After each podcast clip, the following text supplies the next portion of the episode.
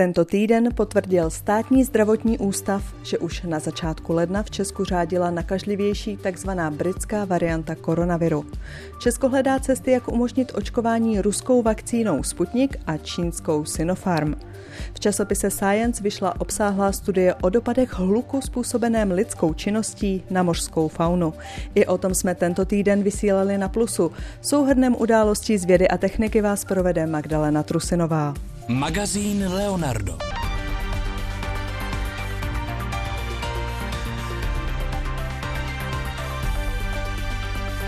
Tento týden vyšlo najevo, že v Česku je už minimálně od prosince nakažlivější britská varianta viru SARS-CoV-2. V Interview Plus o tom mluvil kolega Jan Bumba s ředitelem Biologického centra Akademie věd Liborem Grubhofrem. Je zde rozhodně zastoupena ve výrazném procentu a to, co je na celé záležitosti zajímavé, že to zastoupení je velice různé podle regionu, podle okresů dokonce. Takže je to velmi zajímavá situace. Rozhodně počet právě případů s touto britskou variantou koronaviru tak se zvyšuje a je patrně vyšší než to oficiální procento, které se uvádí odhadu, řekněme, 10%. Běžně se píše, že ta takzvaná britská mutace je o 30 až 70% nakažlivější než ta předchozí. Jak se vlastně měří míra nakažlivosti? Míra nakažlivosti je vlastně docela komplexní funkce, kde tu hlavní roli hraje rychlost toho šíření. Takže mírou nakažlivosti rozumíme virulenci, stupeň virulence takového virového patogena, jakým koronavirus je. A od stupni virulence rozhodují biologické vlastnosti toho viru. A takovou ústřední vlastností je síla vazby viru na, na receptory vnímavých buněk. A to v případě právě britské varianty se ukázalo, že změna, ke které tou mutací došlo v obálkovém neboli výběžkovém glykoproteinu S, takže eh, byla natolik podstatná, že skutečně zvýraznila tu schopnost vazby na specifický receptor na vnímavých buňkách v plicní tkáni, v plicích, v průdušinkách a to celé urychluje vlastně šíření a promítá se to do té epidemiologické veličiny onoho čísla R, reprodukčního čísla, takže ho zvětšuje a přesně to odráží tedy ten odhad 40 až 70 procentního zrychlení šíření tohoto viru. Takže ta mutace, když to řeknu vysloveně ani ne laicky, ale dětsky, znamená, ano. že ten koronavirus jak si ohne ty své pacičky? Ten koronavirus tak trochu ohne si své pacičky. Když to řeknu pro dospělejší posluchače, tak poněkud změní architekt architekturu. Ona ta změna není moc zásadní, takže z hlediska fungování vakcín, těch současných vakcín, myslím, patrně nebude mít eh, žádný významný dopad. Objevují se ovšem i jiné mutace a třeba slovenský matematik Richard Kolár v rozhovoru pro slovenský deník N řekl, že on má větší obavy eh, z té jihoafrické varianty než eh, z britské. Jen tato jihoafrická verze nebezpečnější? Zatím se to o ní říká a my známe opět eh, přesně tu eh, bodovou mutaci, ke které došlo v achilově patě eh, této jihoafrické varianty. Ona tam je jednak ta původní mutace už která je obsažena i v britské variantě, ale skutečně do této takzvané achilovy paty přišla další bodová mutace, což pro posluchače znamená, že se tam zamění jedno písmenko, vlastně jedna aminokyselina v konečném řešení a už to může tu architektonickou změnu vyvolat nebo to ohnutí paciček. A tady v tom případě je poněkud větší podezření, že by šíření této jihoafrické varianty mohlo souviset případně i s vyšší patogenitou. Ale myslím, že je předčasné v tomto směru strašit naše spoluobčany.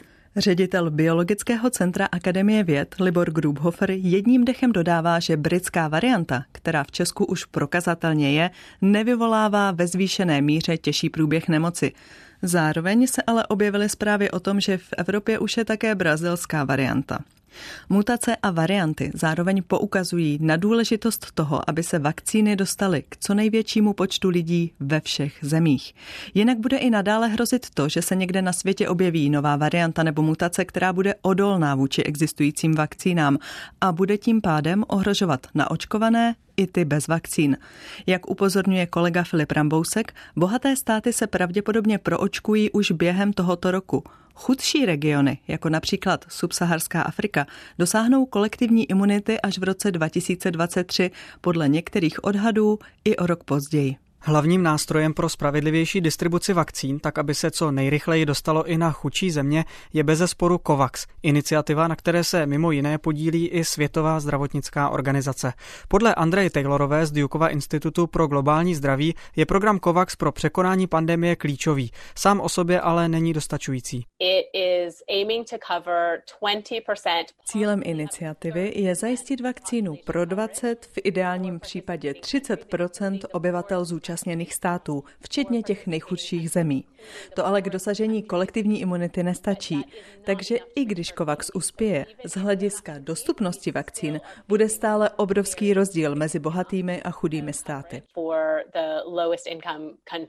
Pokud se tento trend nepodaří zvrátit, můžeme poměrně brzy dospět do situace, kdy bohaté státy sice dosáhnou kolektivní imunity, ale většina obyvatel této planety stále očkovaná nebude. Takový stav přitom není výhodný ani pro rozvinuté rozvinuté země, jak vysvětluje epidemiolog Petr Smejkal. K čemu to může vést? Bohužel je to, že v těch zemích, kterému tomu očkování nedojde, pravděpodobně dojde k výskytu mutací a ta mutace rezistentní na ty běžné vakcíny se zase zpětně dostane do toho rozvinutého světa. To se může stát a to je vlastně největší rizikem. Zatímco kdyby to provočkování se, a to je samozřejmě těžký idealismus, ale kdyby se to mohlo rovnoměrně dělat rychle na celém světě, tak tohleto riziko nebude tak velké. Bohaté státy tvoří pouze 16% světové populace, přesto si zajistili většinu vakcín. Dokonce tolik vakcín, kolik ani sami neupotřebí.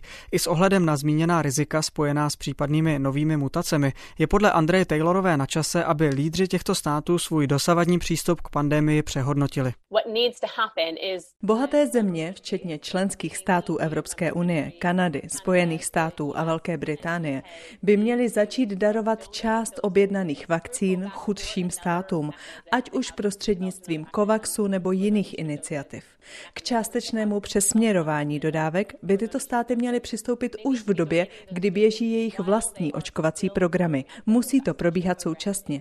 To načasování je opravdu zásadní. Je potřeba, aby se lidé z rizikových skupin po celém světě dostali k vakcíně ve stejný čas at the same time. Také Petr Smejkal z pražského IKEMu se domnívá, že bychom měli více pozornosti věnovat globálnímu rozměru současné pandemie. Chceme opravdu v tom malém státě dosáhnout 80% státní imunity, když kolem nás, jo, to bude 30-40%. Ono ani z toho epidemiologického hlediska to, to nedává moc smysl. Jako možná by bylo lepší, kdyby jsme celosvětově všude proočkovali ty rizikové, a smířili se s tím, že prostě nám ty roušky a respirátory a rozestupy vydrží ještě nějakou dobu, ale zase budeme mít větší jistotu, že se nám nevrátí mutace, které nás můžou vracet na začátek. Naznačuje Petr Smejkal, jakým směrem by se mohly v budoucnu ubírat diskuze o nejlepším možném řešení současné zdravotní krize.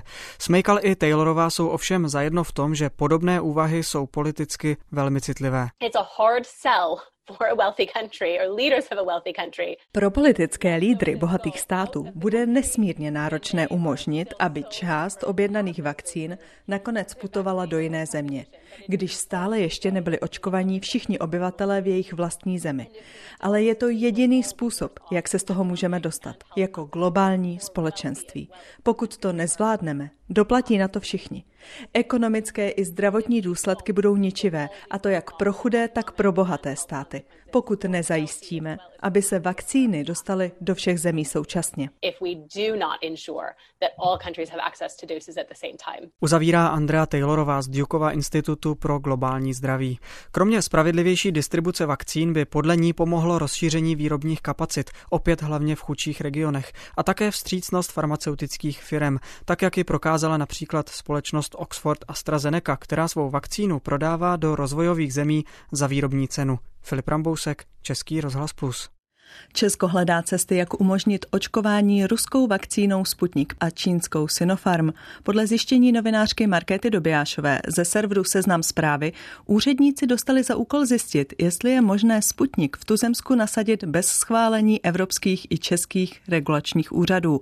Lenka Kabrhelová se v podcastu Vinohradská 12 ptala Markéty Dobijášové na to, co na podobnou možnost říká státní úřad pro kontrolu léčiv.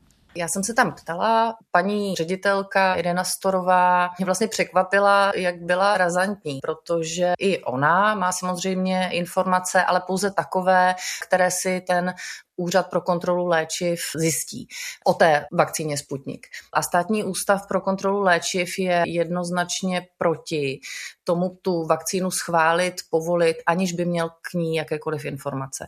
Tudíž ten její postoj, řekla bych, je v tuto chvíli velmi razantní a říká, nepovolíme, respektive nedoporučíme tuto vakcínu, pak že ty informace z ruské strany nebudeme mít. A svým způsobem tedy i pro ten státní úřad pro kontrolu léčiv je jednodušší, když ta vakcína bude prvně schválená Evropským úřadem. To samozřejmě, to samozřejmě.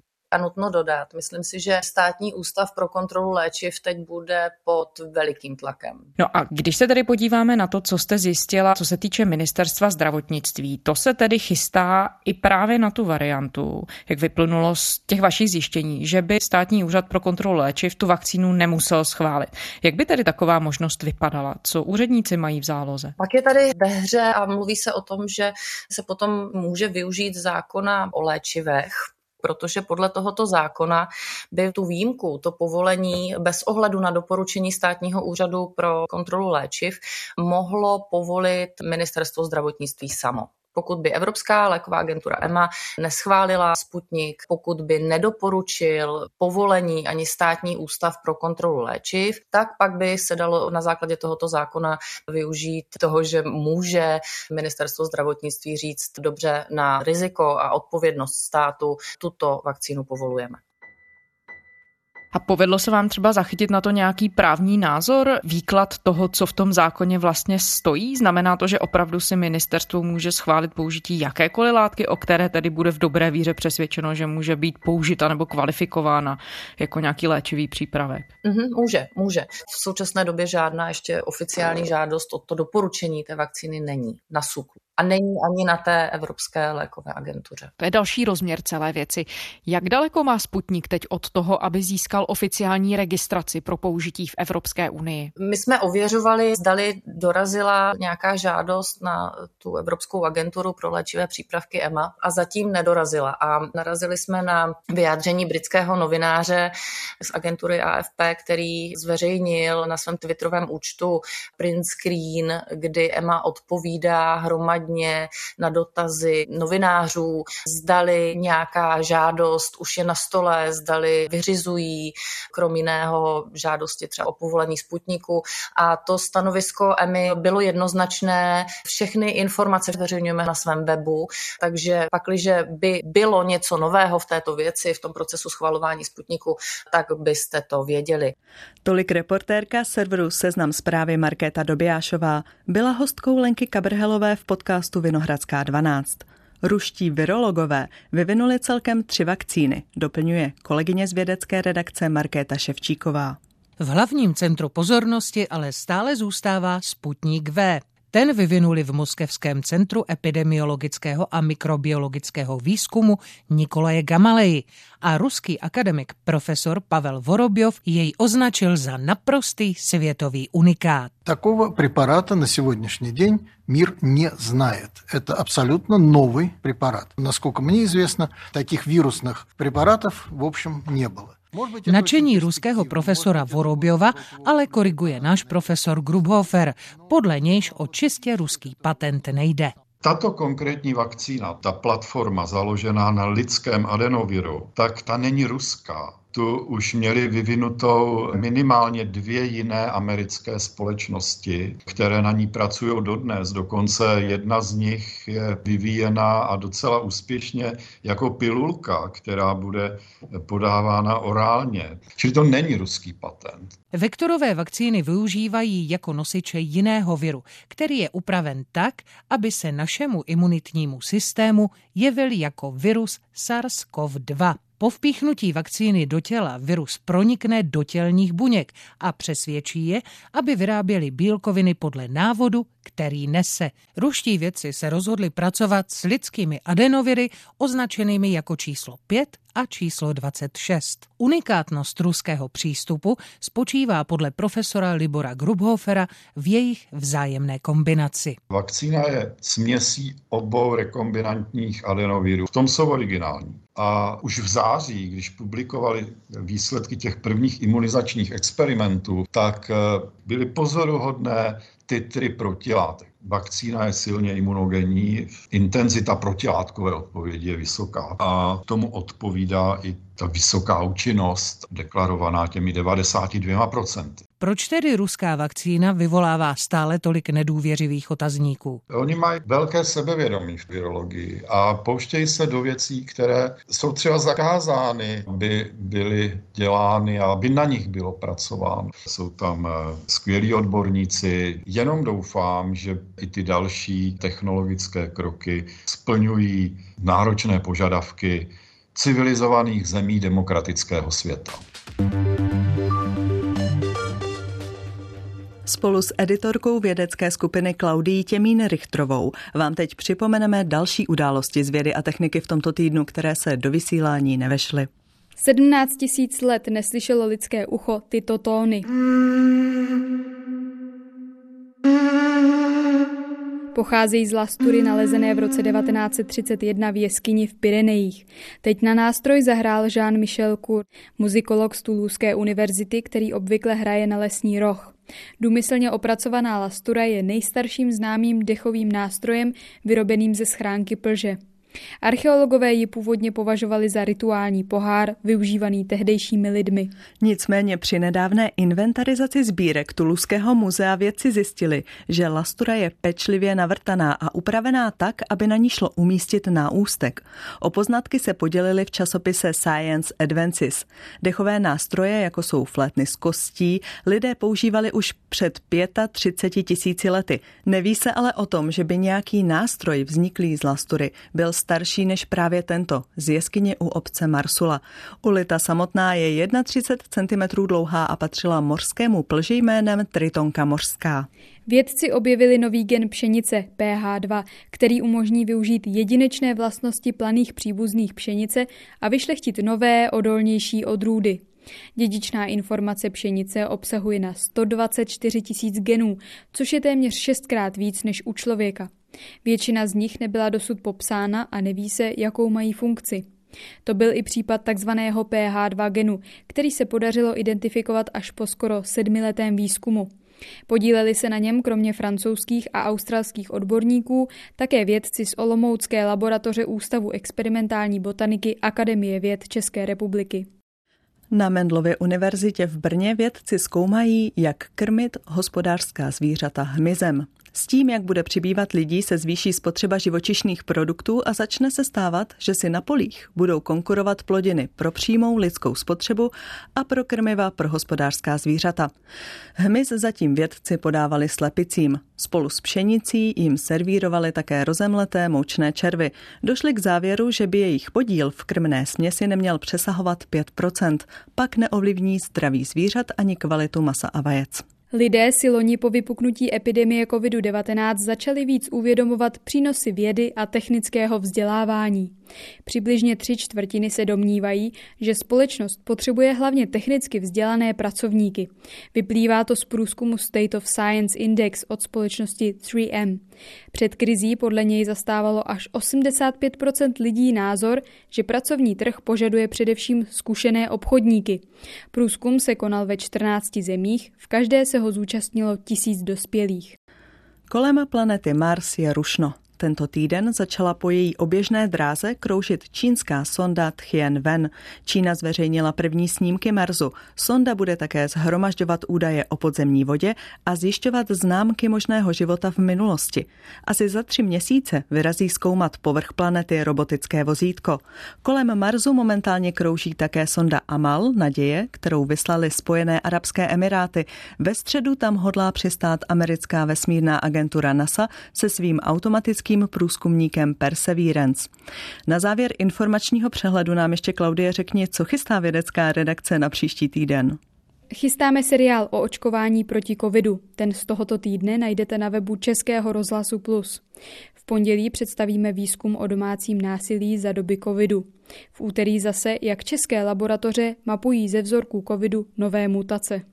Děkuji a naslyšenou. Posloucháte magazín Leonardo. Věda a technologie v přímém přenosu. Premiéra vždy v neděli po půl jedné Na plusu. V odborném časopise Science vyšel článek s názvem Zvukové prostředí antropocénního oceánu.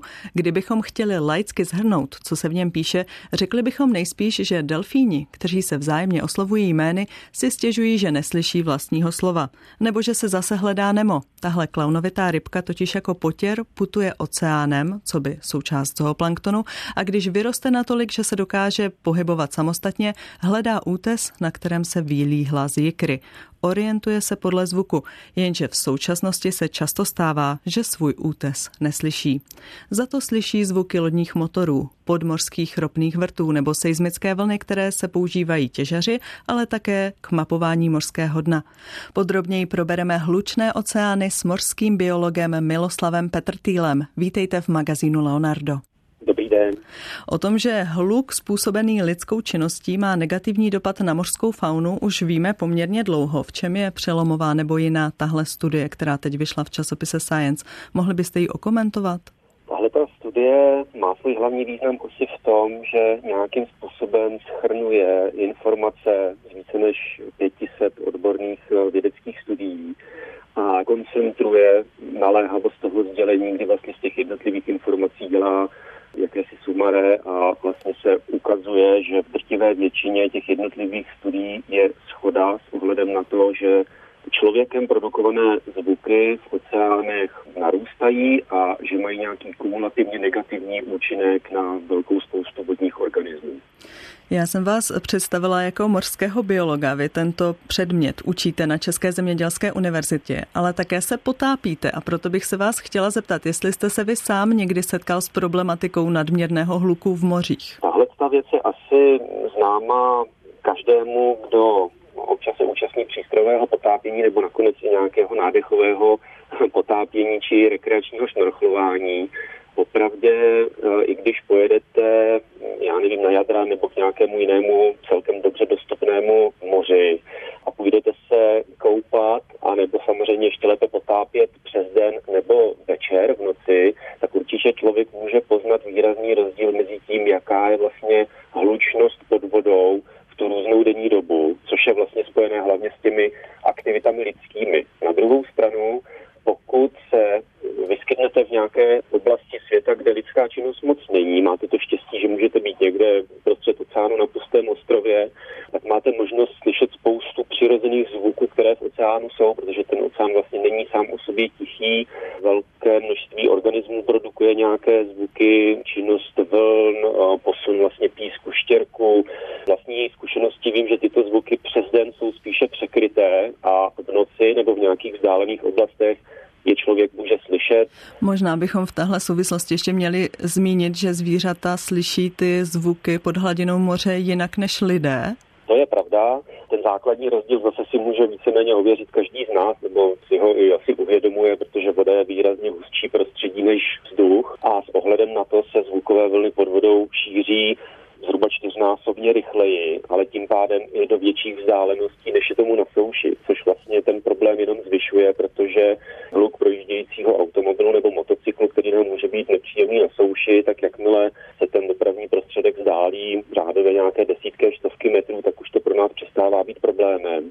Ale pod tou vodní hladinou se ty zvuky produkované ať už organismy nebo lidmi šíří řádově na stovky, ale i tisíce kilometrů daleko tím, jak se zahušťuje vodní doprava, průmysl těžební, to, co jste vlastně zmínila v tom úvodu, tak tím se víceméně celý oceán a všechno moře globálně začínají pokrývat hlukem působeným lidskou činností a následně ty mořské organismy moc nemají vlastně kam uniknout. Tím se dostáváme k opatřením, která ta studie publikovaná v časopise Science navrhuje. Oni tam zmiňují třeba možnost pozměnit lodní trasy, anebo i fakt, že by lodě mohly zpomalit, nebo že by se mohly častěji měnit vrtule. Jak vy hodnotíte tato opatření? Když se nad tím zamyslíme, tak na souši máme spoustu limitů, které se hluku, dopravy a různých lidských činností týkají. To je vlastně věc, která je prověřená a zavedená. Tady jde o to, že ty autoři vlastně doporučují, aby jsme podobným způsobem začali uvažovat i o nějakých omezeních či legislativě, která se bude týkat podvodního prostředí, protože většina těch vodních organismů má velmi dobře vyvinutý sluch a ten zvýšený hluk je pro ně určitou hrozbou z mnoha ohledů.